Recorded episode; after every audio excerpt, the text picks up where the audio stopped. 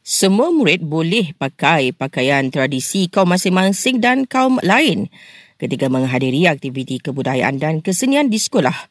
Menurut Kementerian Pendidikan, kebenaran itu terkandung dalam surat perkeliling berhubung panduan mengenai aktiviti-aktiviti kebudayaan di sekolah.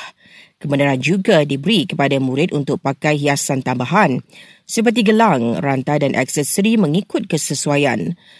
Eh, penjelasan itu diberi kerana ada sebuah sekolah di Selangor dilaporkan melarang murid memakai pakaian tradisional kaum lain semasa sambutan Hari Kebangsaan. Namun isu berkenaan sudah diselesaikan secara baik oleh pihak terlibat. Eh, fasa peralihan monsun yang sedang berlaku di Malaysia ketika ini mempengaruhi cuaca kering yang dijangka bakal mencapai kemuncak pada hujung tahun dan awal tahun depan. Eh, berikut penjelasan Pengarah Pusat Iklim Nasional Met Malaysia, Puan Kaznaini binti Saleh. Rantau negara kita akan menerima tiupan angin lemah dari berbagai arah yang kondusif untuk uh, kejadian ribu betik di mana lazimnya membawa hujan lebat beserta angin kencang lah terutama pada waktu petang dan malam yang berpotensi untuk berlakunya banjir kilat. Tambah Puan Kazna ini, pihak Met Malaysia sentiasa memantau keadaan semasa termasuk fenomena El Nino. Setakat ini, pihak Met masih memantau dan masih belum ada tan- uh, kesan-kesan El Nino yang signifikan terhadap uh, negara kita.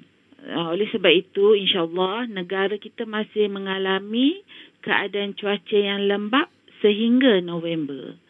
Terdahulu, Met Malaysia meramalkan fenomena El Nino dijangka meningkat pada hujung tahun ini hingga awal tahun depan yang menyebabkan cuaca panas dan kering berpanjangan. Beramai dinasihatkan supaya sentiasa peka dengan ramalan dan amalan cuaca yang dikeluarkan oleh Met Malaysia.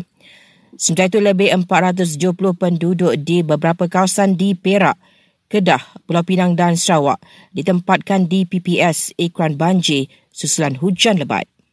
Jabatan Perangkaan memaklumkan hampir 12 juta penduduk berusia 15 tahun ke atas menggunakan data mudah alih untuk mengakses internet di negara ini.